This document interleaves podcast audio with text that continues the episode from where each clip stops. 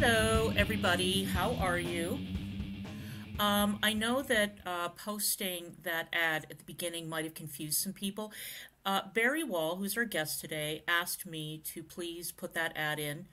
Um, and I wanted to give it a lot of exposure before we started chatting um, because I didn't want to break up the flow of the conversation by including an ad uh, and having the people who download the podcast on the streaming services say, huh, what ad? What is she talking about? So, anyway, you all got a chance to see the ad. Um, Barry is here. I am going to bring him in. Uh, the reason that Negs and I are not on camera today is because um, Negs bought a fancy new panel for us to be able to stream together and have a guest on and we're still trying to get the hang of it. And what we're going to have to do is do some trial runs with it. Um, it's a question of connectivity. It's a whole thing. You don't want to know how the sausage is made. Um, but the point is that we are going to be off camera on this podcast until we figure out how to use that panel and incorporate guests. Now, let me bring in my love. Hello, Negs. How are you? Good morning, afternoon. Hello, hello. So, Negs and I are broadcasting from two separate rooms today. And with that said, here is EDI Jester, the amazing Barry Wall. Barry, how are you? Hello, hello, hello. And I believe it's about lunchtime there in America. Am I correct? It is. It certainly is. Hello, all. Well, it's good to finally meet you. I've been uh, watching a lot of your content over the last couple days. Well, thank you very much for watching. I appreciate it. I hope you found it enjoyable. I, I did. I did. I'm pretty picky, so. ah, good, good. That's what we like. A, fu- a fussy, discerning person. Correct. All right, now Barry, before we get started, why don't you tell us a little bit about your background and why it is that you took such a, a keen interest in the subjects that we're going to be discussing today? Okay, I'm more than happy to do so. Um, I've been involved in equality, diversity, and inclusion since before equality, diversity, and inclusion was even a thing. So it's going on 30 years now, right back to the extent where it was okay for an employer to ask a woman if she was going to get pregnant and then not employ her. So we are going back many years, particularly in terms of the English history of this rather than the American history. And I've also been an educator. I'm a qualified teacher, and so I'm very interested in the educational sector. And I went to work at some universities a few years back doing equality, diversity, and inclusion with um, high end engineers doing PhDs. And it was then that I noticed that something was going terribly amiss. And that's what uh, sort of brought me to this uh, most peculiar of cultural uh, circumstances where we seem to be arguing over reality itself. And that's what really brought me to the battle was the search for truth and the search for clarity amidst this absolute maelstrom of nonsense which has taken the Western world by storm. That's what brought me here. Um, I'm by nature curmudgeonly, so I'm I'm a bit of a bookender, and by that I mean um, I hold the line. I take a stance, and that's the line that I take.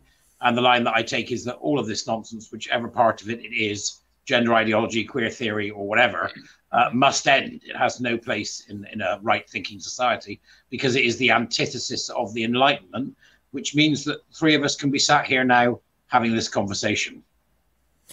Well, here's the thing, Barry. Now, I went to college in the 1980s, and in the 19 by the 1980s, critical theory had already infected English departments all over the Western world. And uh-huh. so I spent the time that I thought I was going to be spending reading the canon and studying Shakespeare because I went to college because I wanted to become a Shakespeare professor at the university level. And instead, I was being fed Harold Bloom and Lacan and Derrida and the Frankfurt School and all these philosophers uh, who wrote in this incomprehensible prose um, that then I was expected to write in the same style. And you know, when I graduated from college, I felt completely cheated and ripped off. But I thought, well, thank God at least these ideas or this nonsense has not made its way into the real world. And it's sort of isolated in colleges where we can then, you know, turn our backs on it and forget it. So, what has happened is that a lot of those philosophies have merged together and they have formed a school of thought called critical social justice. So if you wouldn't mind explaining what that term means, that would be great. Well, what you're seeing, what you're seeing is the confluence of what's called the long march through the institutions, which, as you rightly have pointed out, began a long time ago, probably in the 70s, mm-hmm. uh, would be the sort of beginnings of it in truth. And it's not unusual for me to hear that you say that the English departments were captured when you got there in the 80s. Mm-hmm. The media departments certainly were when I went in the 90s. And what we're seeing is this uh, process of uh, um, applying an almost Marxian uh, structure, a skeletal structure that resembles the idea of the class, power, and oppression narrative of Marx, right. but replacing the idea of class with whether whatever it be, sex, gender, sexuality, um, and uh, and race. This first occurred when women's studies fell to gender studies. So the first victims of this were women. Um, women's studies, which was then quite nascent because women had only just joined the workplace and understanding um, uh, about uh, the world from a woman's perspective was something that wasn't always considered. We're going back, you know, a long time now to the 1960s. And then at that point, gender studies became a thing and it actually took over women's studies and it became about subversion based on this Marxist, Marxist skeleton, which is why you hear people talk about it being neo-Marxist. It's it's nothing like real Marxism, which was interested in class analysis, but it certainly bears the hallmarks of looking the same. Um, it's just rotten, frankly. Now, in, you then get to the 1980s, and Judith Butler and Gayle Rubin and Pat Califia get together and decide that Foucault and Derrida and Lacan were rather a good idea, and they begin producing exactly what you've discussed, which is the most impenetrable garbage. Right. I mean, it's rubbish in the first order. And that was designed to obfuscate reality because that is what queer theory does. So queer theory appeared post the idea of gender ideology, which of course is rooted in the works of Harry Benjamin, John Money, and uh, before them, Kinsey. Money was a fan of Kinsey. These ideas of sex as a spectrum, Money, as you know, um, caused, I, I, think, caused directly the deaths of two people by suicide, which were the Reimer twins, uh, in his experimentations, which also involved various sexual activities. So it was it was something that's been a long time coming. But if somebody had to say to me, well, what do you think was the key moment that set it off here in the UK? And I think possibly supercharged it in America and the rest of the West, it would have to be the Black Lives Matters incident with George Floyd. How and so? I think what's, that what's what's the connection? Well, the connection there is power and oppression.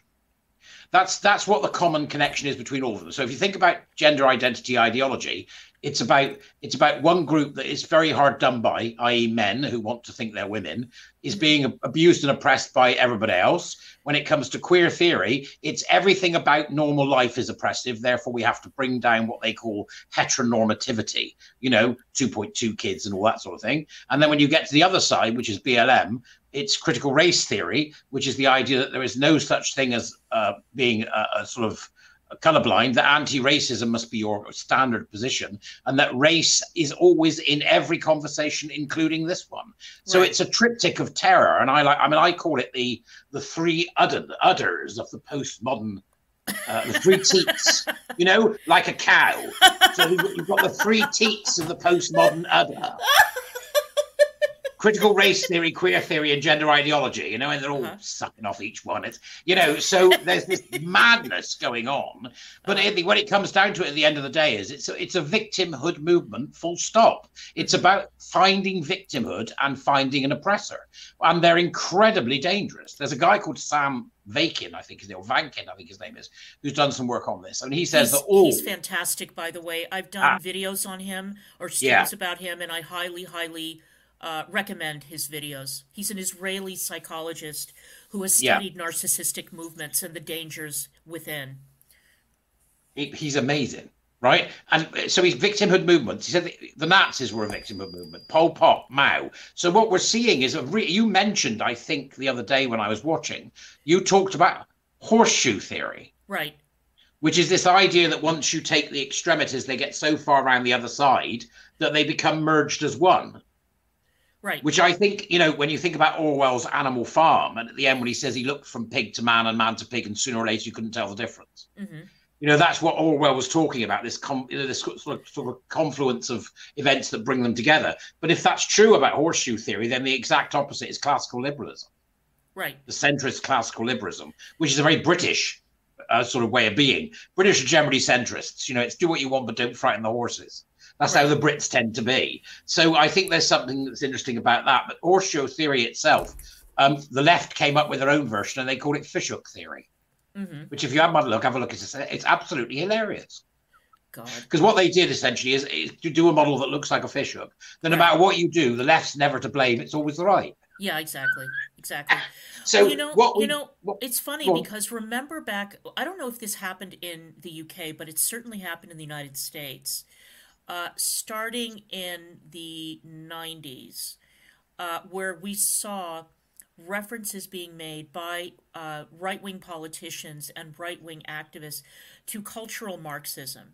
Um, and there was a lot of indignant pushback on the idea that cultural Marxism even existed. But it does exist. Now, I, I would argue that at the time, we didn't see the signs of it because basically, to these right wing uh, activists, and politicians anything that was to the left of their extreme right wing position was Marxism.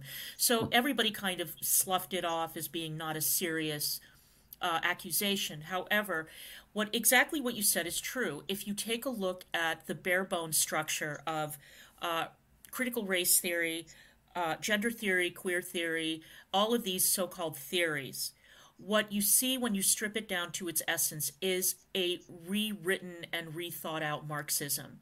It's the Marxist template. And I do not say that as a criticism. I will admit that I still consider myself to be something of a Marxist. All these years after graduating from school, I love Marx's overview on uh, the socioeconomic structure and politics and how they all intertwine. That does not mean that I am a communist. It means that I appreciate Marx's worldview.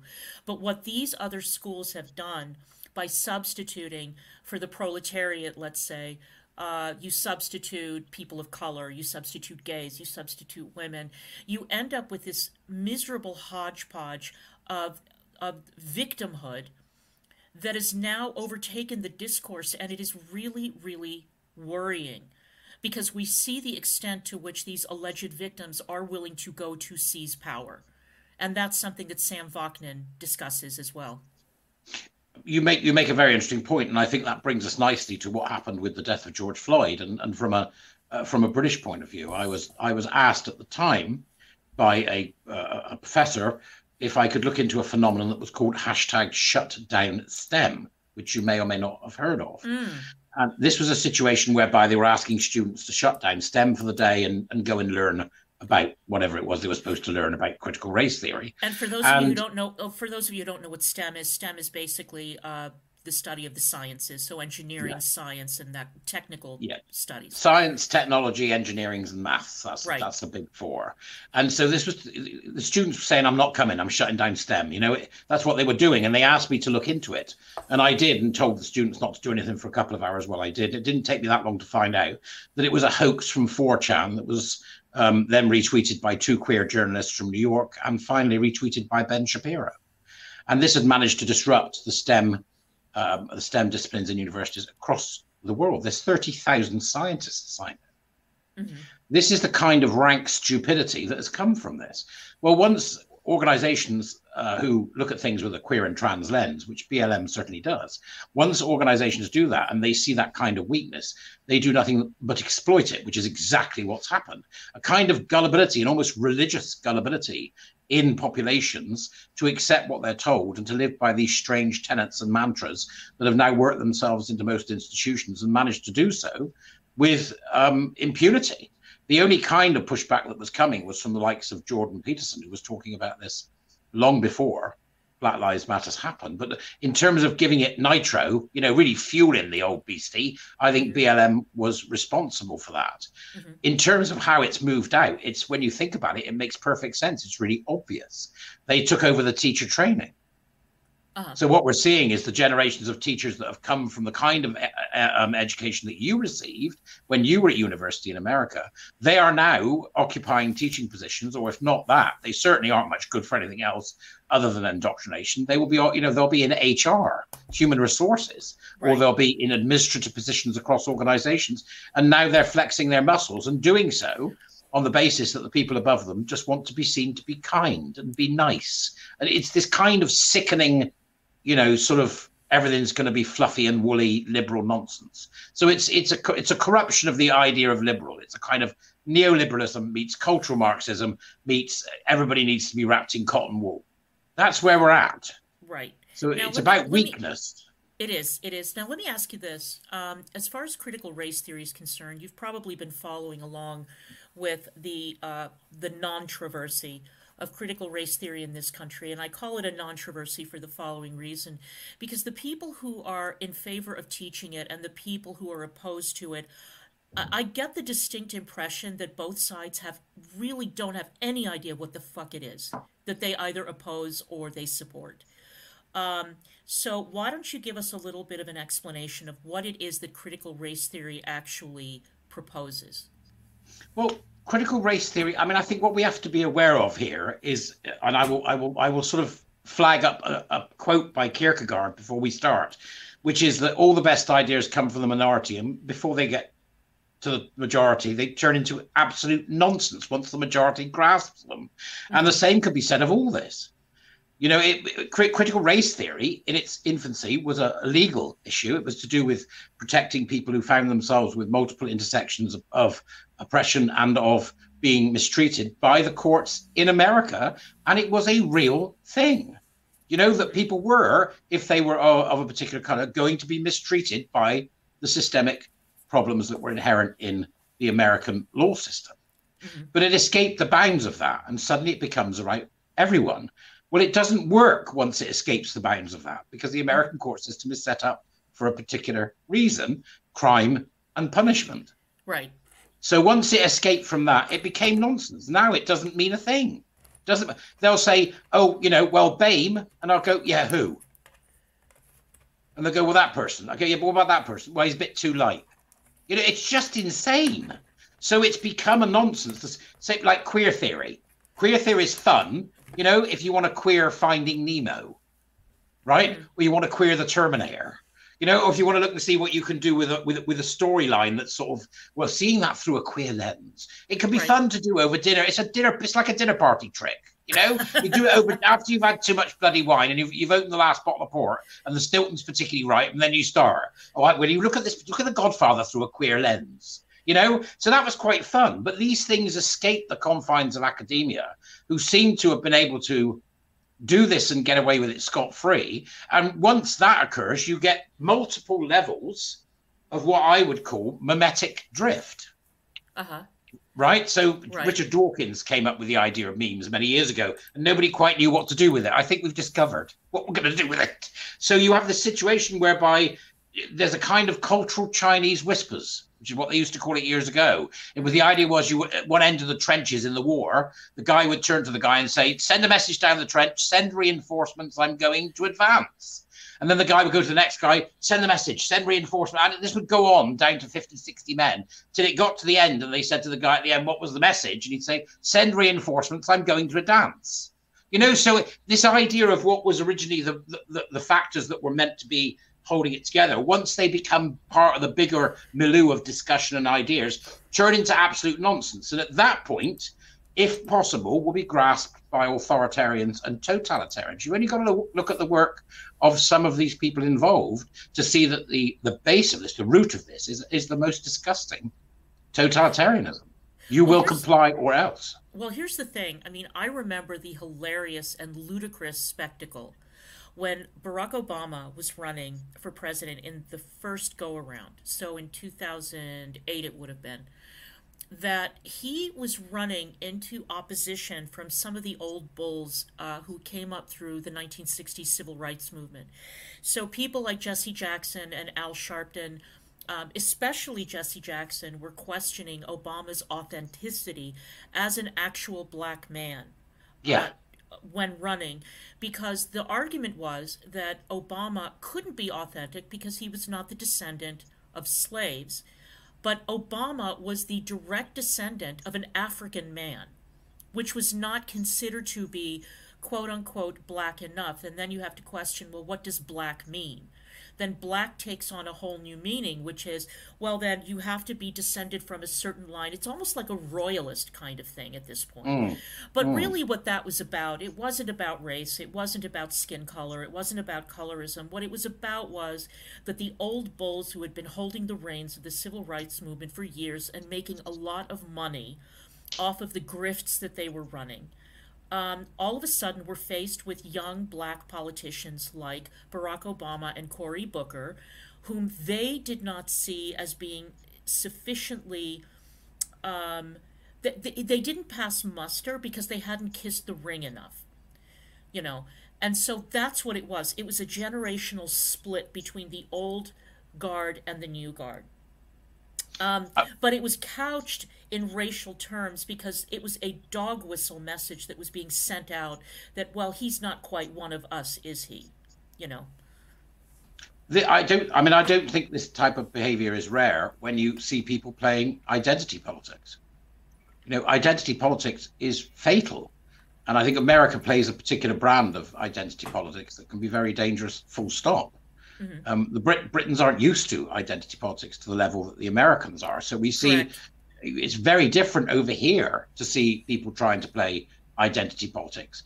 And I, I'm not sure why that difference exists, although it may be geographical, it may be size. You know, the sheer numbers may have something to do with it, but also it may be about age, the age of the countries and and that there's right. um, you know I, there's going to be different formations because of that. So I think you can see that, but it's the same situation there is very interesting because there was we always had a bit of a kerfuffle over here when they when they made gay sex legal mm-hmm. in the in the 1960s. In that Margaret Thatcher in the 1980s had to deal with the infiltration of the gay movement by the paedophile information exchange, and in order to deal with it and keep them away from the kids, she put into, into law a piece of legislation called Section 28. Right and Section 28 stopped the teaching in councils and in schools of, of homophobia as a, as a pretend family relationships. Mm-hmm. The most interesting thing being the law was never used. Now, Thatcher at that time, and when you consider that was in the middle of the AIDS crisis, if she'd said, right, we're going to put them back in the closet, she'd have had the backing of the public. Mm-hmm. That's the extraordinary thing. But she didn't, and she was able to do something to appease the old guard. Right. So there's that. That's another. It's not the same, obviously, but there's another example of a generational handover of the of, of the reins, so to speak. Mm-hmm. But the inclusion of this idea of he's not quite black enough, I would I'd be skeptical, and I would want to know a bit more detail about what they said because I think that sounds to me like the old guard saying, actually let's do let's do critical race theory, and I don't think they would have. I think there's I, I I'm I'm excuse me excuse me for being skeptical. I think the media is inherently inherently left wing and I think that the likelihood would have been that that reporting may have may have been from a left wing front. I don't know the exact history of it, though it's fascinating.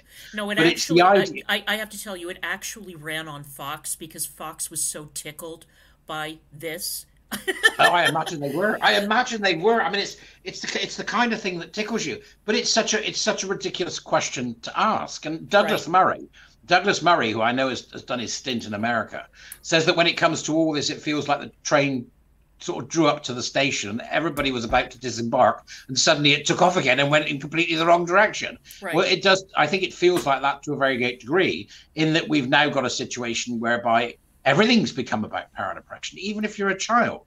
Right. And what you said earlier on about the teaching of critical race theory in America and the people who think it shouldn't be taught, this isn't a question of teaching it; they're practicing it, uh-huh. and that's different. They're not teaching it, they're practicing it. Mm-hmm. Now, if I want to teach somebody on my course, say you come on, you know, I want to teach about something, I might give you two or three ideas around the topic that are different. Mm-hmm. Not my ideas, but ideas around the topic that are different. Or I might just tell you the story and go make of that what you will. That's not what's happening. They're teaching, they're not just teaching it, they're practicing it. And I see the whole thing has got a, a huge kind of religiosity to it. I'm glad that you, know, you mentioned religiosity because I actually wanted to ask you something about that very thing. So, um, you had made a claim in the excellent podcast that is hosted by my friends Clive Simpson and Dennis Kavanagh. For those of you who are not familiar with it, it's called Queen's Speech. It's on my friend Clive's uh, YouTube channel, and it's Clive Simpson is the name of the YouTube channel. And you had talked, Barry, about um, the interest that Black Lives Matter had uh, a, policy position of breaking down the family, which is something that we also find in queer theory. Um, now, I did not believe you, so I decided that I was going to go look it up, and I'll be goddamned if you were not right. Now, um, so here's the thing. Um, this is something, and I was telling Negs this the other day. This is something that you find very often in cults. Uh, a cult like Synanon, for example, and other cults where the aim is to focus the attention of the adults completely on the needs of the cult and the cult leader.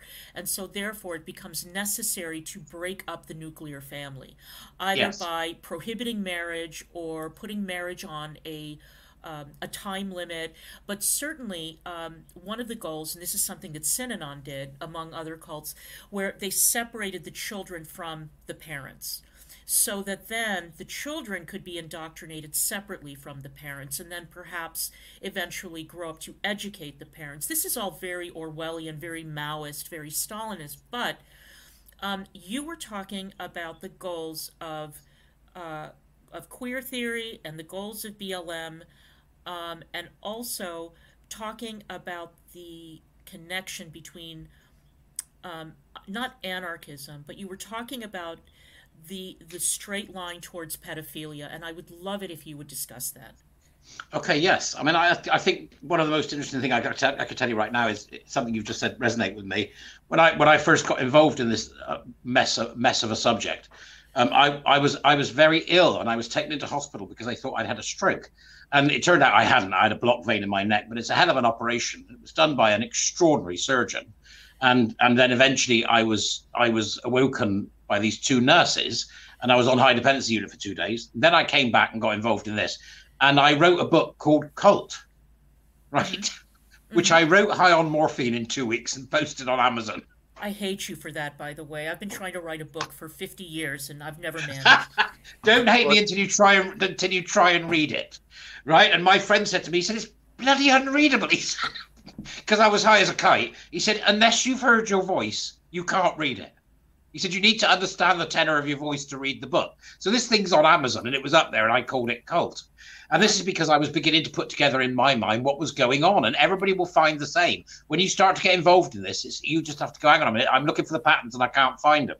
But you make a point about where does queer theory go with pedophilia? And this is a very easy um, connection to make. And it makes sense. In November, of 2021, Judith Butler, the high priestess of queer theory, had an interview with a political um, guy in our in our in our country here called Owen Jones, who is this kind of rancorous fellow on the far left, and she stated without any hesitation whatsoever that queer theory was about breaking down the boundaries between adulthood and childhood.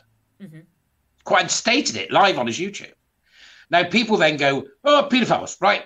But we have to be careful here in taking too simplistic a view of what she meant. Because although, yes, it may mean that they want to break down the barriers between adult and child in terms of sexually, but that's just one bit. The real game and the real end result is to actually destroy the idea of childhood altogether. And what does that mean? It means that they could they are able then to do with children as they would with adults, which is indoctrinate them with what they like, so that as you've already said, they can then teach the teach the adults that are their parents, and we we are truly in Mao territory. Right. So you erase the idea of childhood altogether. And in doing so, you then remove the ownership of the child from the parent and you destroy the nuclear family. Right. That's the game. Right. So it's not just about that people might want people will exploit that to get access to children. We know that if you set up a priestly class that's what happens. We know this from history. But what we're what you're seeing here is the the idea of the concept of childhood being utterly destroyed. And in doing so that produces a safeguarding nightmare because you want to be able to look after children from people that are going to do them harm. Well if the child doesn't exist as an idea who are you protecting? Right that's right. You know, and it's only got it's only got to be one or two generations, and they won't even remember us. So you're right about the Maoism connection. Mm-hmm. Does that does that make sense? I think it's well, it's too easy to jump straight to paedophilia. You've got to understand the whole thing. Yeah, of course. Yeah? I mean, obviously, yes, but but as we see, as we see, where look, what is the tagline of the radical trans rights movement? This never happens. I Yeah, yeah. cannot tell you how many times I have been told by people who are blind adherents to the more radical elements of the trans uh, movement, this never happens. Women do not get hurt in prison by men. Men do not do not go into rape crisis centers. Men, well, of course, I mean, when you redefine a woman as anything that we say a woman is, then you say men, you know, men who say they're women are women. So yes, it's all women in those prisons, and it's just women hurting each other. No, it's men hurting women. It's that's However, right. Now, the thing is, though, that you and I both know that every single movement that has involved a sexual liberation of any kind, whether it was gay rights, um, you know, women's, whatever, you know, or indeed these cults that try to break down the bonds of the nuclear family you see that there are elements, and I'm not saying that the gay rights movement is this way. I am saying that we all know goddamn well that pedophile organizations have been trying to infiltrate the gay rights movement for decades. Oh, they And did. they- I mean, that's what and- Pi and- was. Right, and they have been fought. uh, uh, There has been a great fight to keep these elements out of the umbrella, of, out from under the umbrella. But when you had philosophers like Michel Foucault and indeed Jean Paul Sartre and Simone de Beauvoir and other luminaries, uh, French intellectuals, who signed a letter trying to reduce the uh, the age of consent, what do we think that is for? Oh, that that's absolutely absolutely what it's for. Now the thing with the thing with Foucault, I think in particular, is once you once you begin to twig that that actually, I think that a lot of his work was an apologia for his Right. own sexual for his own sexual proclivities. Correct. Once you once you go back and read his work, it sort of jumps out at you like a rabbit out of a hole. You're like, oh, my, oh god, there it is! It's there in plain sight. Hence the obfuscating language, right? But it's Well, but we also have to we, we also have to consider, I think, in order to get the get get a sort of wider a wider lens, if you will, that everything that that they they think everything is constructed by language Correct. right? They think it's all constructed by language, right? In which case they can bring things into bring things into being just by talking about them. That's their reason for living. But they can also destroy everything else by changing language. Now, we they're utilizing essentially the idea of a priestly class. Now, by that I mean they will pick the, the poor individual because they've got this, this immutable characteristic, must be held above others and must be treated in in a better way than others. Um, it could be the trans the, the figure of the trans woman. You know, this idea of a, of a of a terribly persecuted and all the stuff that comes with it. They have to set up this priestly class that ends up giving them a get out of jail free card because that's exactly what happens when you have a priestly class. In which case, people that have who have a problem in terms of wanting to get their hands on children will attempt to occupy the priestly class. Right. This always happens Correct. the same as you've said about trying to infiltrate the gay movement to give themselves some kind of respectability which they do not deserve. So yes, it of course it happens, and of course we must be vigilant to it.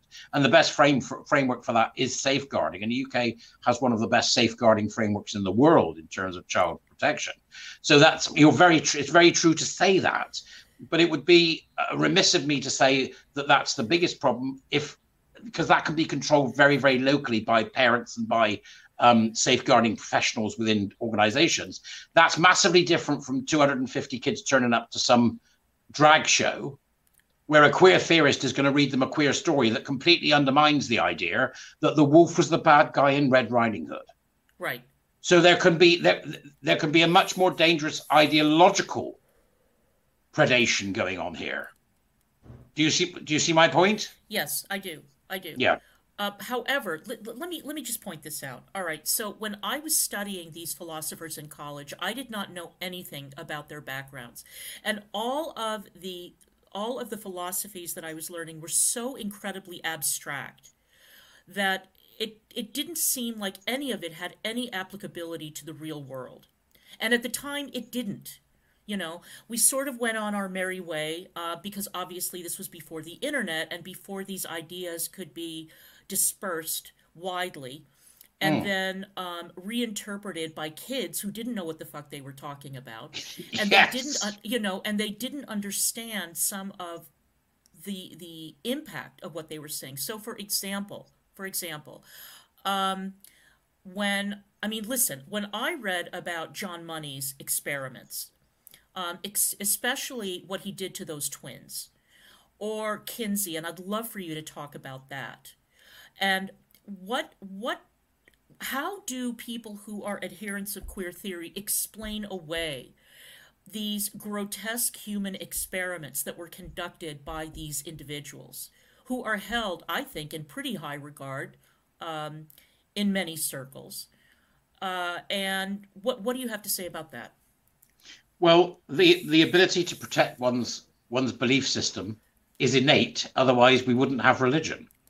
So that that, that strength of right. that strength of that strength and that that sort of zealous fervor that people who are acolytes of this particular belief system display will argue blue in the face that black is white in order to stop themselves from having to recognize that there's an extremely creaky um, foundation to this entire edifice. Mm-hmm. Now you're right to say that in in in France, when the Frankfurt School, sorry, in France, the work of Foucault um, was, I mean, they're they're pop stars. I mean, philosophers in France are like pop stars. Right. And I would I would I would have to ask the question. I'd like to know how how good the original translation was from the start.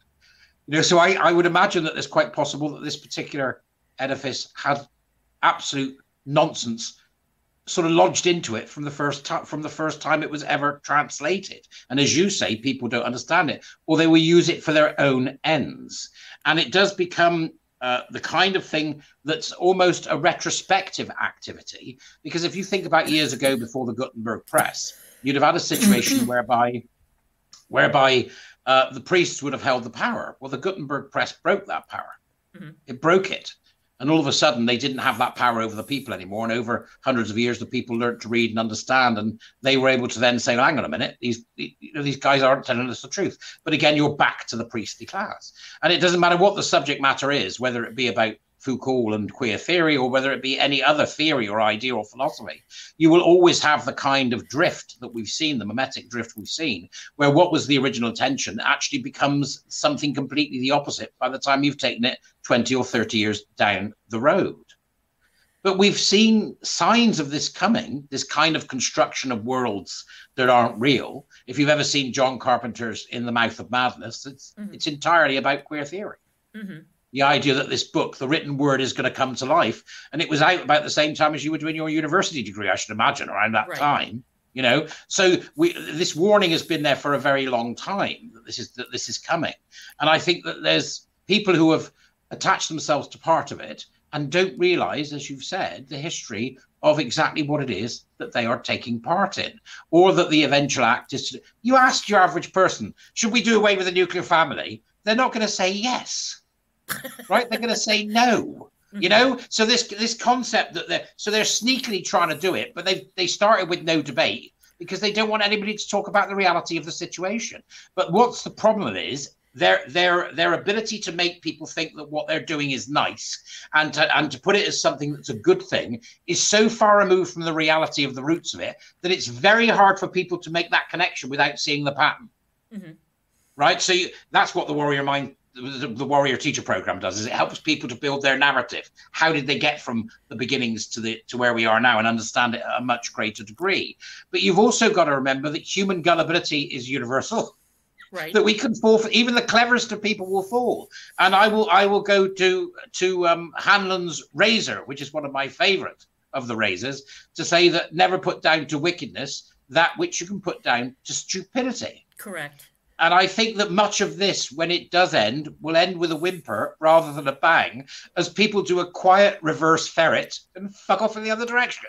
Okay, so tell me this, because you mentioned this in passing, um, but I do want to sort of drill down on this. So, um, what exactly is wrong with having drag queens read stories to children? What is the problem with that? Well, uh, first off, as somebody who's dabbled in drag myself, mm-hmm. I used to have a character called Fanny Butter. Stop it. right? I'll show you the picture one. I'll show you the picture one day. Right? Okay. Um, and we used to raise money for charity. And most drag queens that I know, that's what they do. You know, they spend their time entertaining entertaining the gays in, in the village, and uh, you know, or doing stuff to raise money for charity. Um, it, the fact that they're drag queens is a queer act.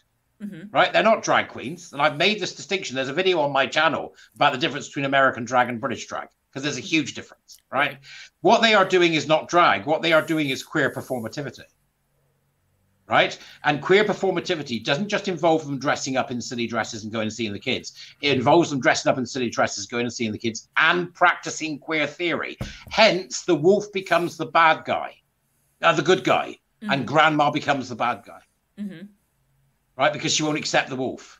Right. right? That's pure. That's pure queer performativity. It's designed to undermine the very systems of understanding that a child might have. Now, you think about how important if you're if you're a parent, I've said this before, I think you walk the most extraordinary line, and you and I take my hat off to parents who are able to walk that line and do it well between scaring the shit out of your child so they don't get themselves hurt, mm-hmm. and then telling them it's not as scary as they think it is, so that they don't become stunted and not explore. Mm-hmm. Well, that's a bloody fine line, isn't it? Mm-hmm. That's as fine a line as you get.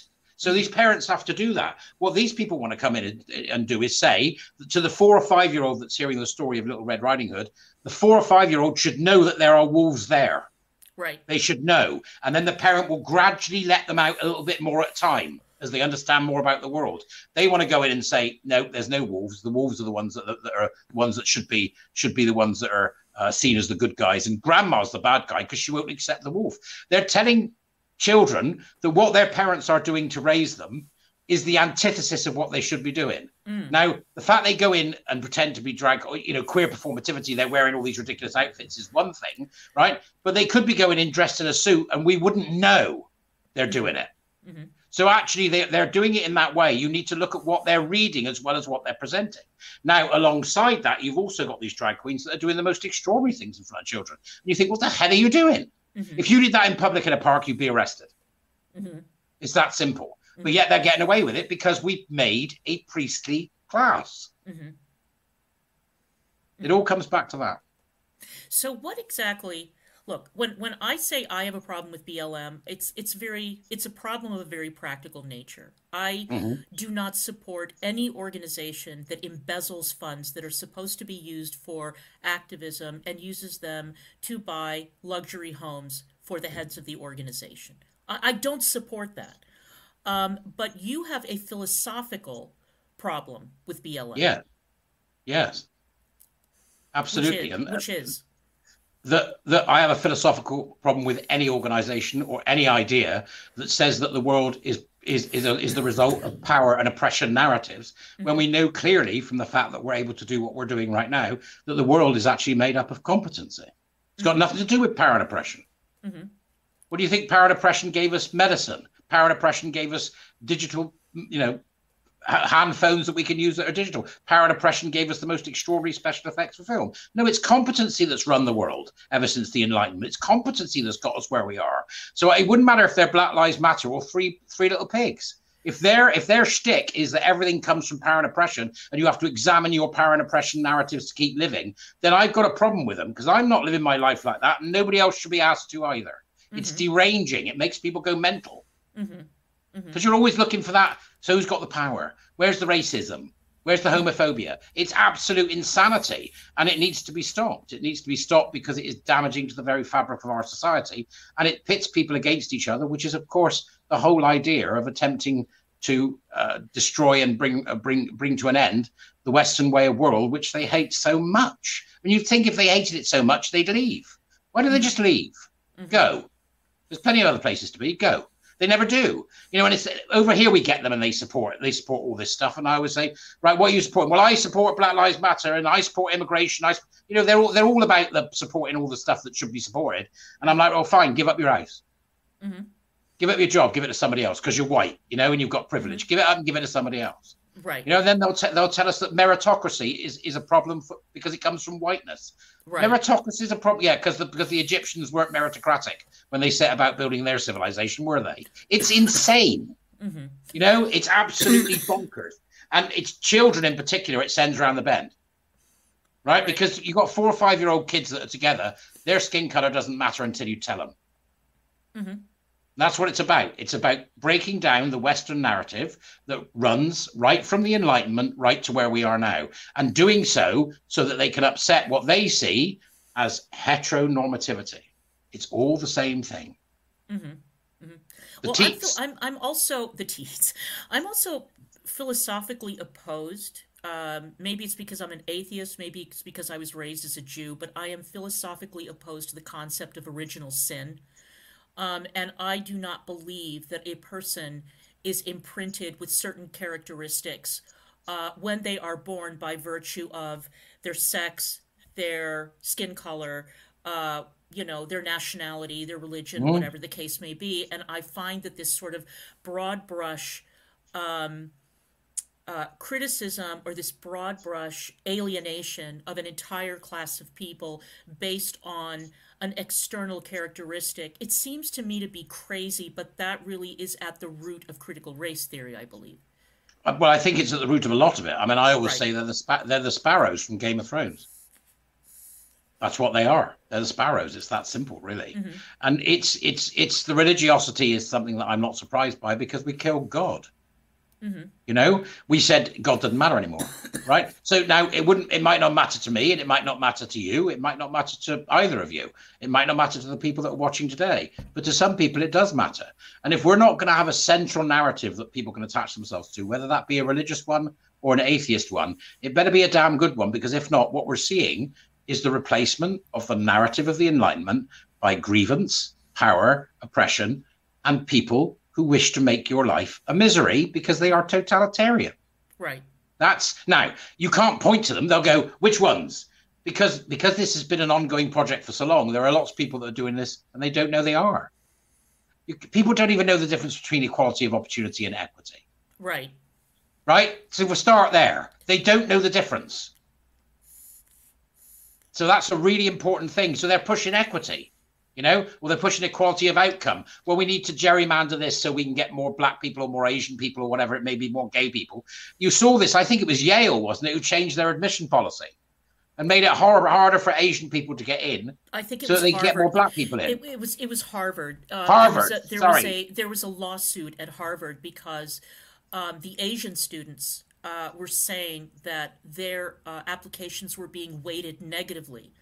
That's right. Because there was such a high percentage of Asians being admitted, and Harvard decided to put the brakes on that. And so Asian students or Asian applicants sued the university. And it kind of opened the door into how these admissions decisions are made at elite universities. Uh, it's insane to imagine that the, the hallowed halls of academia, which in the UK we support publicly, they are they're public institutions, and we fund them publicly in many ways, Mhm. um, would would think that it was a good idea to get rid of meritocracy. hmm And that's insane. Can you imagine picking the next generation of people who are going to build nuclear reactors by Mhm. whether or not they're black, gay, or trans? hmm It's the most insane idea. And there's that lovely story about the kid in the class with the teacher, and the teacher's testing the kids. And the, and the, the kids are moaning and groaning like they do because they said every time we have a test, this lot get high marks and we get low marks and that you know all that nonsense. It's not fair. It should be distributed evenly. And the teacher said, "Okay, we'll do it then." Said, "We'll do it. You take a test this Friday, and then we'll even the scores, and everybody will get the same marks." So they all took the test, and that Friday they all got a B. Right. Mm-hmm. The following Friday, they all got a D, and the Friday after that, they all got an ungraded. Because those that were doing well didn't bother because they knew it didn't matter, because they'd have it taken off of them. And those that didn't do anything at all continued to do nothing at all. And eventually, the entire class broke down into rancor, hatred, and rage because they were blaming each other for what had happened. Well, that's equity, that's equality of outcome. That's what happens. That classroom is a snapshot of China under Mao, of Pol Pot right? Of all of the worst of dictatorships we've ever seen. That's what that's what equity does, equality of outcome. It is murderous in intent. We shouldn't be saying, well, let's do this, let's get equality. We should be saying, no, there it is, it taints everything, remove it. Because we should want people who are going to operate on me when I'm ill to be the best in their class because they proved it. Not Right. so that we've got enough of them because everybody feels safe about it. No, We want it. And in order to conquer the world, we need, which we which we are doing well and continue to do well, and conquer the sheer horror of some some of the existence that we have to live in. We have done so by elevating those who are the best and paying them well to serve us for as long as they can. Mm-hmm. Well, if you want to get rid of that, feel free, but the, it will be a disaster. It will be the end of everything because we will end up with incompetent people in positions that they should not be occupying, in jobs they should not be doing. Mm-hmm. And at that point, everything will fall to pieces. Right. Right. Make sense? That is, yeah, that is correct. But the question then is um, I mean, you've seen the way these alleged uh, debates carry on on social media with dogpiling uh, with ganging up, with reporting, with all that kind of stuff. Mm-hmm. And it seems like now it is impossible to sit down and have a reasonable conversation about any of these topics without being rigorously and brutally attacked on all sides by very bad faith uh, individuals making bad faith arguments. So uh, the trans issue is only the most recent example of where we've seen this, where if you come out and you make the statement that you do not believe that intact male predators should be locked up with women, for example, mm-hmm. then you are subject to a barrage of abuse. You are called every type of phobe, ist, uh, and whatever. Uh, and it is impossible to have a conversation about this, a logical conversation, um, and you are then turning around and you are gaslighting the women who are in prison. Uh, and you're being told, and they're being told, no, but if you complain that there is a man who is locked up in your cell, then we are going to punish you for going against the grain. Um, we saw that grotesque example in the UK where there was a female only ward and there was a male patient on that ward, and he raped one of the female patients.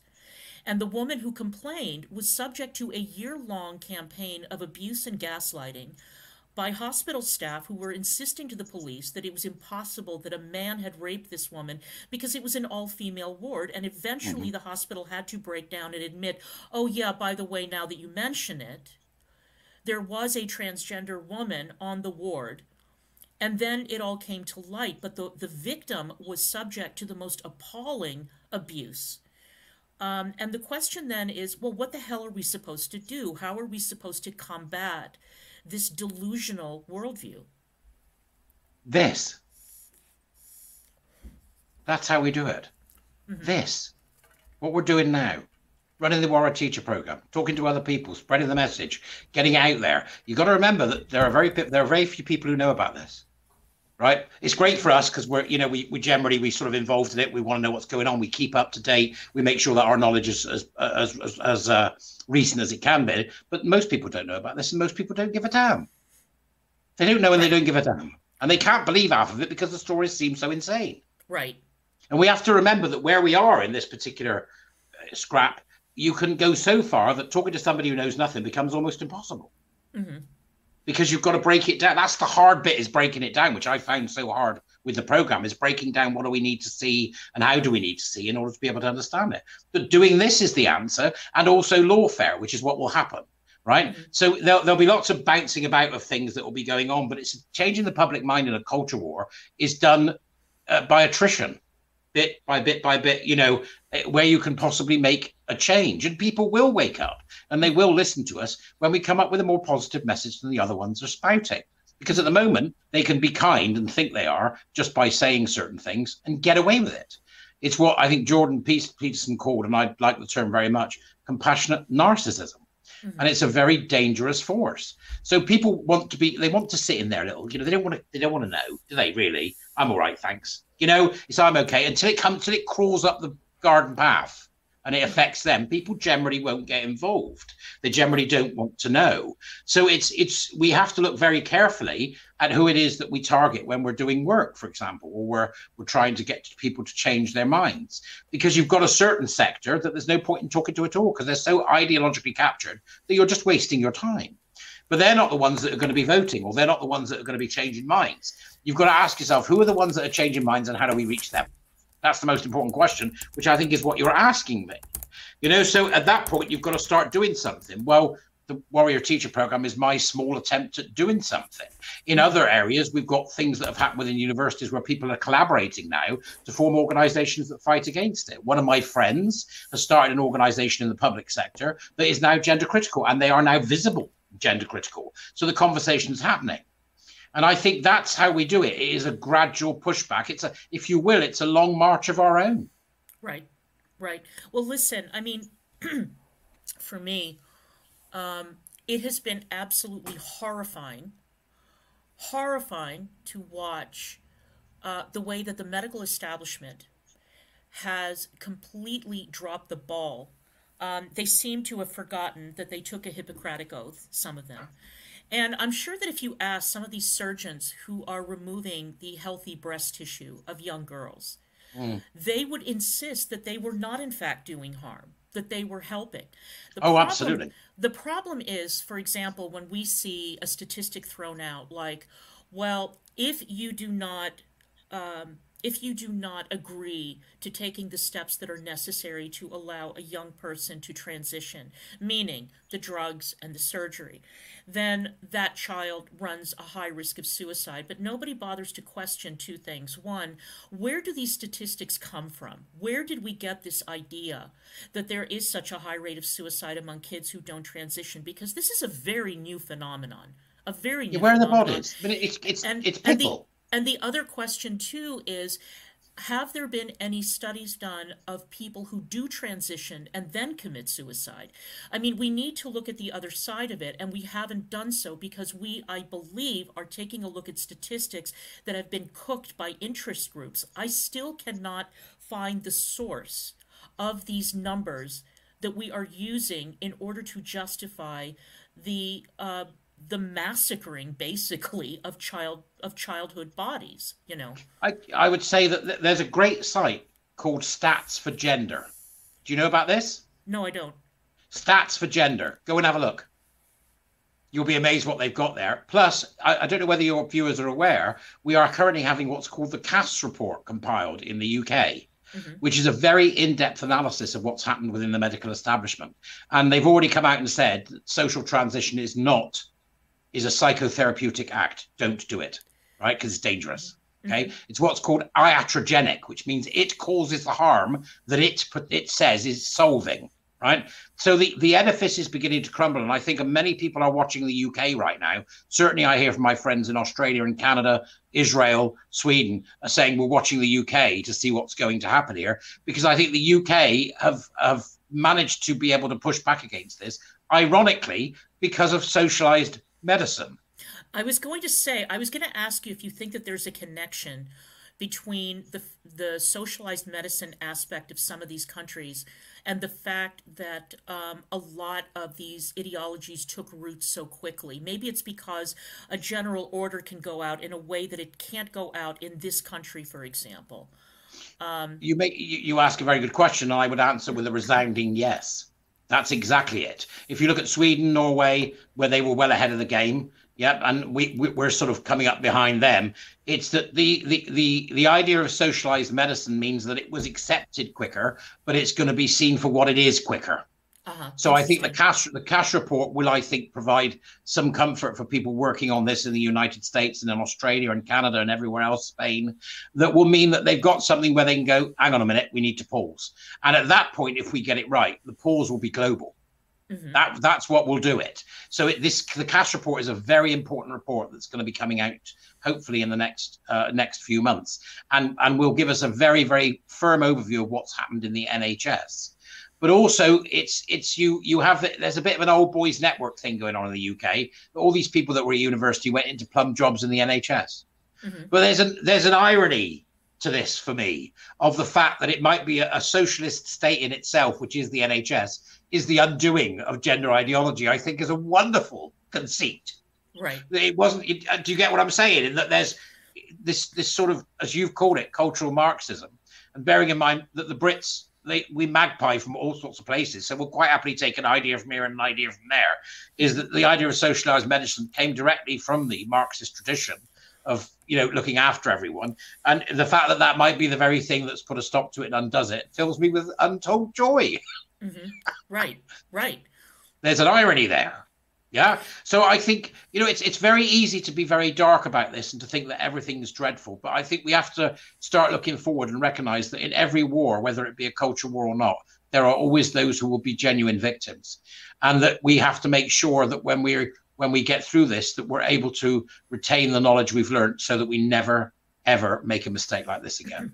That's well, the have, hardest. You would have to have a heart of stone to listen to the stories that are being told by the detransitioners you and would try and try to write them off as pawns of the right wing and yeah. that kind of thing. When you have uh, kids who have altered their bodies in a way that, in many ways, is irreversible. And that was the other thing that was so galling is that the puberty blockers were sold as harmless. Mm-hmm. Um, the the hormone treatment was also sold as something that could be easily reversed if somebody were yeah. to change their mind. Yeah. And that is not true. That is not no, true. And so now not true at all. parents are rising up and saying, wait a second, we did not give informed consent because we were not given the entire array of possible outcomes. If, in fact, a child goes on these medication or these drugs for X period of time, the voices will remain altered. Uh, they will remain sterile. Uh, many, many things that could happen as a result. Of osteoporosis, eye problems, spine problems. It just right. gets worse the more you look. Exactly.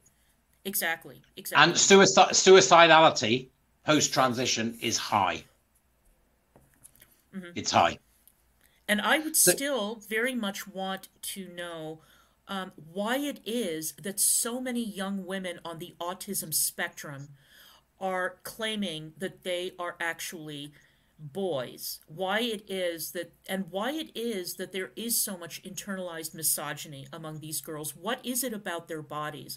What is it about being a girl that has repulsed them to such an extent or frightened them to such an extent and to what extent are parents who do not want a gay child sending their kids to these clinics, or or in the case of Susie Green from Mermaids, ex Mermaids, yeah, uh, the woman who took her 16 year old son to Thailand to castrate him. Yeah, um, I mean, you, uh, the Tavistock Clinic. There was a dark joke that went around the Tavistock, a story told by Dr. Bell, who was there, that if we continue the way we're going, there'll be no gay kids left. Right. That's how bad the homophobia was that they were seeing. I mean, mm-hmm. gender identity ideology and queer theory are profoundly homophobic anyway. Mm-hmm. You know, profoundly homophobic, pro- profoundly misogynist, profoundly anti everything. It's it's it's it's a dreadful thing, and people need to start talking about it. I think half the problem with this is right that we're very good at knowing when the right's gone too far. Mm-hmm. I just yes. don't think we're very good at knowing when the left has. Oh my god! And I think are... you know, if if a kid turned up in a university with a Nazi hat on mm-hmm. there would be absolute uproar. But they can turn up with a communist T-shirt on, and nobody says anything. Mm-hmm. You know, it's so there's there's something about we're beginning to understand what happens when the left goes wrong. Well, you know, it's funny that you say that because I've always been criticized by my friends because I'm much more critical of the left than I am of mm. the right. And I always explain yeah. that as uh, well, when the right does something that I disagree with and that I think is excessive or ridiculous, to me, that is a dog bites man story. That's how yeah. I expect them to behave. And I Absolutely. expect I expect to disagree. But when the left goes completely off the rails, that's when I take notice because I consider those people to, at least at one point, to have been my people. And I'm yeah. going to be far more critical of somebody in my own family, in my own circle.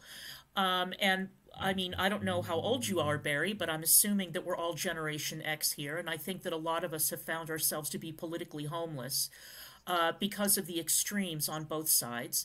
Um, I know that, for example, when I read my friend Nick Cohen's book, What's Left, I became extremely depressed. And I found that I had um, a like minded individual who was criticizing the left for things that need to be criticized. Mm-hmm. And we're seeing it getting even crazier here in the United States, where we see that the political parties have been seized by their extremes. And maybe the, the Democrats haven't been completely co opted by the squad yet, but it is happening. Um, and a lot of people are being left out of this conversation because they cannot relate to the individuals who are supposed to be leading them. It's it's, uh, it's yeah This, this, Disoriented. this is this. Yes, that's the word I was going to use. It's disorientated. Yeah, but you got you know take heart, folks. Right, the left didn't leave you. You didn't. You didn't leave the left. They left you. Exactly. Right, they left you. Right, they're now down. They're now down the other end of the bathroom. You know, sitting on the the dildo of absolute mad leftism. Right, it wasn't you. It was them. Right, Right. you've not shifted much at all. I imagine. You know, Mhm. so it's not you. It's them that's left. And I think it's it's the concept is is such that we don't understand the left to the degree that we think that we do. Mhm. And I think also that our communication and media over the past 50 or 60 years has been driven by the left and the liberals. Mhm. So actually, you haven't heard much other than from the left. And it's amazing when you start to look at the number of lies they've told in order to keep the story going. And now that some of them are showing their true colors, but it's not everybody. And I think we have to take heart from the fact that we've often gone to extremes and seen, seen extremes happen, but we are very, very good at turning around and going, the water's just a bit too cold for me to get in today. Mhm. So that's that's what I'm hoping for, and that's very British of me to think that way because the Brits are like that. They go up to the edge and go, "Mm, "No, I don't think so," and turn around and go back the other way because our politics is so pendulum driven. Right. And the same thing may well happen in the United States um, if you can keep your right in control, because we don't have the problem with the right that you do. That's true. You don't. You, You, know, don't. we haven't got that because we we dealt with them rather harshly. Right. So they tend. I mean, last time we had somebody rise up for the right, they stuck him on a program called Question Time, and he made a complete ass of himself in front of the entire country. Who was that? Nick Griffin, I think his name was. Well, that's very hard right, though. That's that's Yeah. very hard right. I mean, they just took him. They just took him to pieces. They just, Right. it just he, he fell apart on television. And Because- that's the thing. I mean, I listened to you guys. I mean, you were talking about how um, you don't have the issue with like racial identity politics that we do, and it was funny because after Rishi Sunak was elevated to prime minister, um, I posted on Facebook and I asked my British friends, why is it? I mean, if somebody like Rishi Sunak had been elected president of the United States, um, all the groups that supported him would be throwing their backs out, patting themselves on the back, and dislocating their shoulders, saying, Isn't it amazing? Look, we've elevated this man of color. And in Britain, nobody gave a shit. It No, was don't. amazing. I mean, the Indian community was very excited for obvious reasons, but there was never a big issue made about the fact that he was your first Indian prime minister. And one would think, well, in the US, we love to, you know, boast about the firsts and that what that says about us as a country. In Britain, it was like, yeah, okay, you know, he's Indian. We're going to abuse him the way we abuse every other politician, but we're not going to make any kind of a fuss over the fact that he's a man with brown skin. And I found that to be amazing. It was it nothing could have highlighted the differences between our two countries more than that event, I think. I mean, it makes it, it sort of. I, I sort of end up having to say in that old trope about the English being fair. You know that there's a sort of, well, is he the best man for the job? Good, right? Let's see what he does. Then we'll give him a chance. Give him a chance. You know, because we because we like to see people succeed and do well. Um, and I think, and then we like to tear them down. That's how we work, right? Exactly, yes. right? There's no bad thing in that. Whereas the Americans are much more forgiving, I think. You know, the, the, the president will do something awful, and then Americans go, "Oh, it's all right. It's just him." You know, it's, there, there's- there seems to be a difference. I don't know what it is. I really don't know what it is. I Well, don't. I honestly don't. I have to say that as far as the left is concerned, I think there's a huge difference between somebody like Christopher Hitchens going to Cuba to pick coffee to show his um, his adherence to the cause of the left and Castro and all that kind of stuff, and people taking kids to a clinic to get mutilated. I, I think Oh, yeah. that we've we've sort of gone off the rails when we're talking about the difference between those two mentalities. Um, and it's all, also you've got to remember that we've got a size issue as well. I mean, you're, the America's enormous. You know, Right. absolutely enormous, and you've got a huge number of people there. You know, it's, it's if we're turning around a tanker, the hell are you turning around?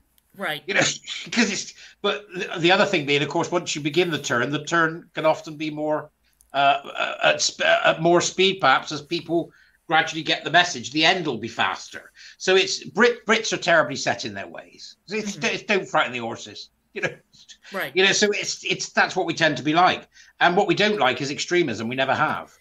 So I think it's going to be interesting to see how this fares as it enters the marketplace of ideas and involves more people, because more people are gradually becoming aware. But it's going to be a slow process. It's culture. It's going to be a wave. You know, I'm I'm going to see in about half an hour. I'm going to see Calvin Robinson speak this evening. Mm-hmm. Who's a guy? Have you come across Calvin? No.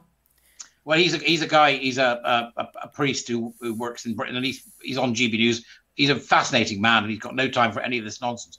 And I'm going to see him speak this evening, so I'm looking forward to that. And I should be mm-hmm. leaving shortly. It's just that I'm waiting to see him trounce everything that I love, uh, trounce everything I hate, which is mm-hmm. what he does. Mm-hmm. Now, you know, we're gradually trying to get people to meet without getting cancelled, so we don't tell anybody where we are or where we're going. Right. It's the strangest situation. I well, feel like I'm part of the French resistance. Well, that's exactly one of the things that I wanted to bring up with you, which is, you know, around these parts, if, for example, you express concerns about uh, children and indoctrination and that kind of thing, or you talk about, um, you know, children being operated on, children being given drugs, and so on, um, you are told that either you're a hysteric or uh, you're a bigot, or that maybe there's something suspicious about you and maybe we need to take a look at your hard drives because obviously yeah, yeah. your your preoccupation with the safety of children means that you must be up to no good behind the scenes. Similarly, pure queer theory. Yeah there you go. There you go. Pure right that's it. They'll queer anything these buggers. Right? Right. That's what they do. Right so here's what you have to do. Do you remember the magnificent seven? Yes. Dun dun dun dun, and then they'd meet up with one that was going to help them, and they'd go, and then it was, and on they right. Mm-hmm. That's how you do it, right? Just do it quietly under the radar until there's enough of you to make a noise. Yeah, right. And then you're sending letters to the right place, or you're bothering the right people, and gradually you'll go, I've got somebody else who I think might be interested, and suddenly you've got five people instead of two. The next thing you know, you've got ten instead of five. This, you know, the war's over. We've got to be the resistance. The resistance, exactly. Well, what about what, what about if, for example, you say, "Look, I think that um, uh, critical race theory promotes a totalitarian movement, um, a movement of chauvinism based on race, um, and so on," and then you get dogpiled and you get called a racist. Then what do you do? I would show them Ibram X. Kendi's statement where he says that's exactly what he's going to do right? At which point they'd say, I don't believe it, even though it's in front of me, blah, blah, blah, blah, blah, no truth, no truth, no truth. You know, then you, you, you wait until uh, I think Jordan Peterson put this very well. Mm-hmm. He said, "You said it'll happen. You'll get picked on. You wait, and in a week's time, it'll go away." Mm-hmm. That's it, right? It's just it becomes yesterday. You know, tomorrow's chip paper, digital chip paper. You know, so it's that's what you have to do, right? But it takes stern stuff to do that. But once you get the resolve and you understand what's going on, it seems like a small price to pay to save children. Mm-hmm. That's how I look at it. Right, right. Well, it's it's scary. I mean, it, it's frightening that a lot of these, like, okay, when you mentioned George uh, George Floyd, so what is wrong with people protesting an incident like what happened to George Floyd? Nothing. Mm-hmm. What is wrong is when an organization like BLM capitalize on it and make money from it so that they can undermine the nuclear family and bring in a world that is seen through a queer and trans lens. Mm-hmm. And that's what's wrong. How does BLM try to undermine the nuclear family? Well, it, it's in there. It's in their original articles. Mm-hmm. They actually say a queer and trans lens where the child will be raised by the village. Right. That's in their original. I've got it. I've got it all. I've got the original websites downloaded. Mm-hmm. You know, well, so that I can make Go on, sorry. That, that original list of demands was hilarious to me because I felt oh. like I was I was reading a document that had been written by Angela Davis. I mean, it was such a throwback to the 1960s. It was. So it was like it, it, reminded me of. Do you remember the film Network? Of course. Do you remember? Do you remember Lorraine when Fonda hooked up? I've had enough of this, and I'm not going to put up with it anymore. That's right. That's right. You know, it's the same thing. It's the same. You know, what you've got here essentially is an idea that was cooked up by a bunch of disgruntled Trotskyists in the 60s that's now come to fruition. Right? right? And once you put it, you know, somebody will say something to me now, I go, oh, shut up, you know, disgruntled Trotskyist. And they go, What do you mean? I said, Well, you're just talking about stuff from the 1960s. It's 2022. Get with the Right. program. You know, so once you once you get the narrative and you feel you feel powerful about your narrative, i.e., you feel you can, if taken on, you can give a narrative that matters and makes a difference, which, is, Mhm. which is what the warrior teachers are doing. You can dismiss people. Mhm. What are you talking about? You you you absolute unmitigated 1960s Trotskyists. Shut the f up. You know, you can Mhm. you can have a go then, and they go, "What do you mean? Do you really want me to spell out where you're wrong, really, in front of people?" So you know, everybody finds their own way, and we make mistakes along the way, and we just have to learn to get better at it. You know, in a world that's steeped in information, most of it's bullshit. We all become teachers, and we all become students. Mhm. Become a warrior teacher. That's the way forward. Well, before you go, I really do want you to touch on the way that um, including T with LGB, what that what that has done to um, the gay community. Yes, certainly. Um, you've got to remember that the, T has been part of the community for a very long time, right? But the T stood for transsexual, not Right. transgender, Mhm. right? Homosexual transsexuals have existed for a long time. And the reasons why they would have done what they would have done, and not many did it, were are complex and deeply rooted in misogyny and homophobia. They're they're very deeply rooted in the history of the UK gay movement. But the T was trans. They were very feminine gay men who couldn't cope with life as men, Mhm. um, so that they would they would take on the garb of femininity and and a kind of. But they knew what they were. Mind, they never thought they were women. Right. You know, Right. these were they, they might have been feminine, but they were strong as dirt. You know, I've seen them take down people that were misbehaving in the village with, with their handbag. Smack and down, you know, it's like don't mess with him. You know, Uh-huh. that's the transvestites. And then of course the transsexuals. Then you have the transvestites who turn up just because they get off on putting on a pair of knickers and a dress. Right. and so they were usually they were usually straight men. Then you've got then you've got other people who are cross dressers because they like to get banged in the bedroom with a pair of high heels, high heels and fishnets on. There are all these different sort of dissolute groups. And then along comes transgender, which is meant to be an umbrella term, and suddenly you can include anybody you want you like under it, and you've got a bloke with his fetish out in your workplace. Right. That's how it happened. And the effect is not just on the gay community, it's going to affect everybody. In terms of the gay community, it's allowed people LARPing as queer and trans to Mhm. enter gay spaces and take over and bring critical race theory with them. Because at the last Pride in Manchester, they did an entire 30 minutes about all that crap at a vigil for gay men who died of AIDS. Oh, you mentioned that. You mentioned yeah. that. You Yes. know, it's like, okay, now you pushed it too far. I'm doing a report on Manchester Pride, which is proven it's on the back burner right now because I've got other stuff going on. But I've started collating and putting it together. And as soon as I've got it together, it's going to the Charities Commission and the police. Mhm. Because I think that is, what we call a prevent issue. Prevent is about terrorism, it's Mhm. about extremism. And I think that Manchester Pride is run by extremists. Mhm. Mhm. So that's that's where I, that's where I'm at. So from that perspective, it's it's caused a fracture, but not too much. And the, the idea of the gay community is a silly idea. It doesn't really exist. It's a gay constituency, Mhm. you know, because there's a lot of people that will go out and be hedonistic, and I did it for bloody years, you know, off your face, staggering home with a box of, with a box of crunchy fried southern chicken in your hand. You know, trying to get the key in the door, and then waking up in the morning having not eaten the chicken, but lying on it in your bed with the gravy all over your chin. You know, I've lived that life. I was I was a hardcore right? So the head, so the, all you ever hear about is the hedonists. You know, mm. you never hear about the average gay bloke who's just living around the corner doing his job and living his life mm-hmm. because being hedonistic and being sexual is not everything that exists for him. Right. So there is no gay community. There is only a gay constituency. The mm-hmm. LGBTQI2 plus S hands, knees, and bums and daisy people are a different thing altogether. They're an ideological cultist group. Mhm. It's hard, isn't it? All this. It's very it's it's very very hard and it's really a huge drag because the, Literally. the challenge the challenge seems to be insurmountable and you have to be able to express your views opposing certain activities or certain things without coming off looking like a giant bigot. I mean, they're going to call Yeah. you a bigot anyway. Um, but you have to make people understand it's not about bigotry. It's about um, reality. It's about, Yeah. you know, it's about the fact that lesbians would very much like to have, let's say, a dating site where men do not infiltrate hmm and try to have sex with them, which is an age old heterosexual male fantasy.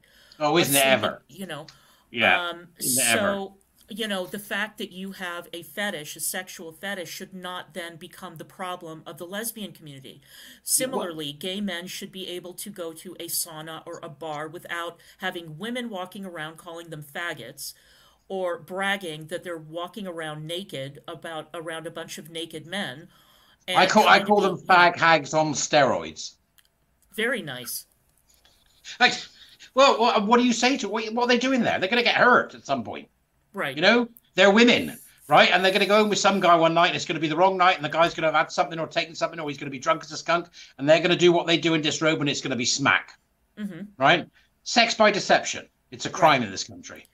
It's is it still? Is it still though? It seems like now no, people like is. Nancy Kelly are openly advocating for sex by deception. Oh yeah, they want it. They want it gone. They want that law gone. Right. They want it got not on my watch. That's me with delusions of grandeur there for a second. No, but it's I wouldn't true. have it. It's true. Yeah. It's true. It is true. And at that point, I'm going to have to leave you. I've got to go and see Calvin. Oh. I'm very excited to see Calvin. Thank you, Barry. Thank but you. This has so been much. fabulous. It has been, hasn't it? We didn't hear from Mr. Negs much, did we? There's Negs. I, I apologize. I, I made I told Clara prior to the to the broadcast that I was going to be doing a lot of listening and learning. Um, I have a lot to say, but I don't think an hour would be long enough. No, that this is unfortunately how it works. Yeah, right. I appreciate you coming on. It was very informative, and uh, I have to say that you know I, everything you said. Um, I may not have thought it in, in those exact words, but I agree. Okay. Thank you very much indeed. It's been a pleasure to come and speak to you, and I hope all your viewers have enjoyed it. And please do take a look at my Warrior Teacher program. Come and join us.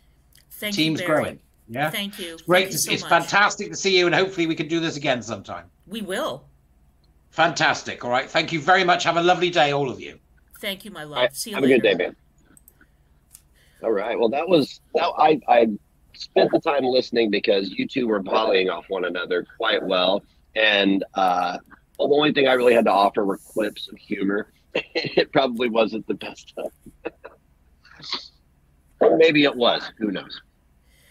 That's okay, though. I mean, the thing is, the whole point of having Barry on was to explain where um, these mindsets come from. And if we are going to oppose something, we need to know what we are opposing. We need to understand the thinking of people who uh, disagree with the way that we think, and we need to be able to respond in a way um, that kind of takes into account their mindset. I know that's extremely difficult, but Right. when you start to realize that a lot of what these people are, um, what these people are advocating for, um, and how it is a victimhood movement. It's a it, these are movements based on status assigned by victimhood.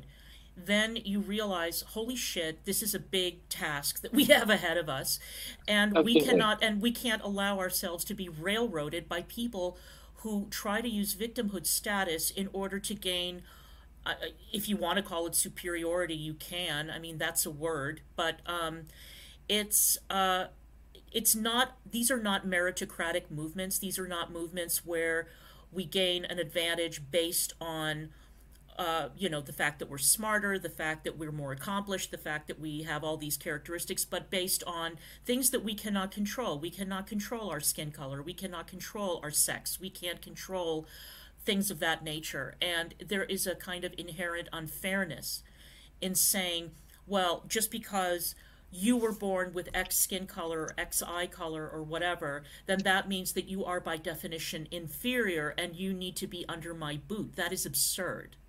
Yeah, like racism and bigotry. That's exactly that's exactly what I've been saying for two years. Every time I had an opinion on somebody who happened to identify as some group that considered themselves marginalized, Right. was that I was a bigot, and I'm like, so you're telling me that I can't have a voice or an opinion because of my skin color and who I am? That's that's wild to me because, and I always will always go back to uh, Jim Crow.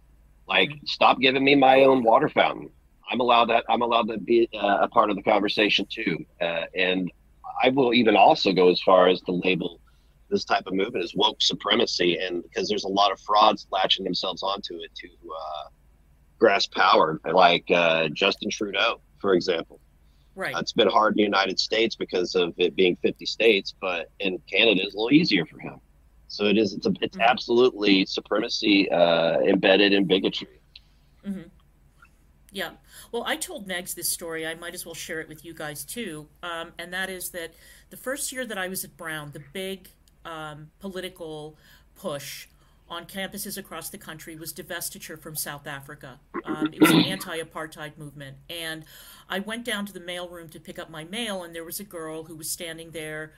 Um, with a petition that she wanted me to sign to get the university to divest. And I mean, I was happy to sign it, but I just casually and innocently asked her, well, let me ask you this. If the university divests from South Africa, how will that impact apartheid? And she became absolutely irate with me and started calling me a racist. And I said to her, wait a second. Um, now, now, in order to understand how hilarious this incident was, you would have to know what this girl looked like. She was blonde haired and blue eyed, uh, in the full preppy garb with the Izod sweater, um, and so on. And I said, wait a minute, but I just asked you an innocent question. I mean, you're asking people to sign a petition, but you can't explain your position without hurling an insult at me and i don't appreciate that i would like it if you would ex- you would respond in some logical way and she just dogpiled me and started hurling even more insults at me and I, I asked her, I said, you know, it, it strikes me that you probably went to a school like Dalton or Choate or Phillips Exeter, where I'm guessing that you probably didn't interact that much with people of color. You probably don't know a goddamn thing about South Africa or about the political structure of that country. And but you have the gall to look at me in the eye and tell me that I'm the problem when you're the one who is pushing for a political position that you clearly do not understand. So that was my first taste, and that was in 1982. Now, obviously, you know, who would know that that mindset would then get so popular. And this is exactly what people do when they cannot come back at you with a reasoned and rational argument based on facts, they hurl insults. So I guess that the best thing that you can do is just let it go in one ear and out the other. Um, and it was pretty funny because, you know, I graduated from a DC public high school. And Right. here's this private school girl who is telling me about myself, and I was like, "Oh, bitch, not today." No, I don't. I don't think so. Um, but now it's a more widespread attitude, and it's infuriating. But all you can do is just come back with logical, rational arguments that are fact based. Let's get back to facts. Yeah. If, if that fails, just you know, throw up a bird. That too. Yeah. I go fuck you. A good old go fuck yourself is a good a good exclamation point on a endless argument. hmm All right, you guys, I want to thank you guys so much. Um, next week, we are going to have Monty on because we are going to be taking a wider view of the anatomy of an internet smear. Um, and that is where I am going to take a back seat and I am going to let Negs and Monty talk because Negs and Monty um, have both been victims of internet smears, and we saw it come up yet again recently in the case of Negs. And so we're going to take a look at how internet smears come about and what they can do to the target. Um, so I hope you guys will join us for that. It's going to be a great conversation, and then we're going to be having more guests throughout the month of December. So I want to thank you guys for being here and for supporting the podcast. Um, and until next week, thank you. We'll see you then. TheAddictPodcast.com. We'll see you next week. Bye, guys.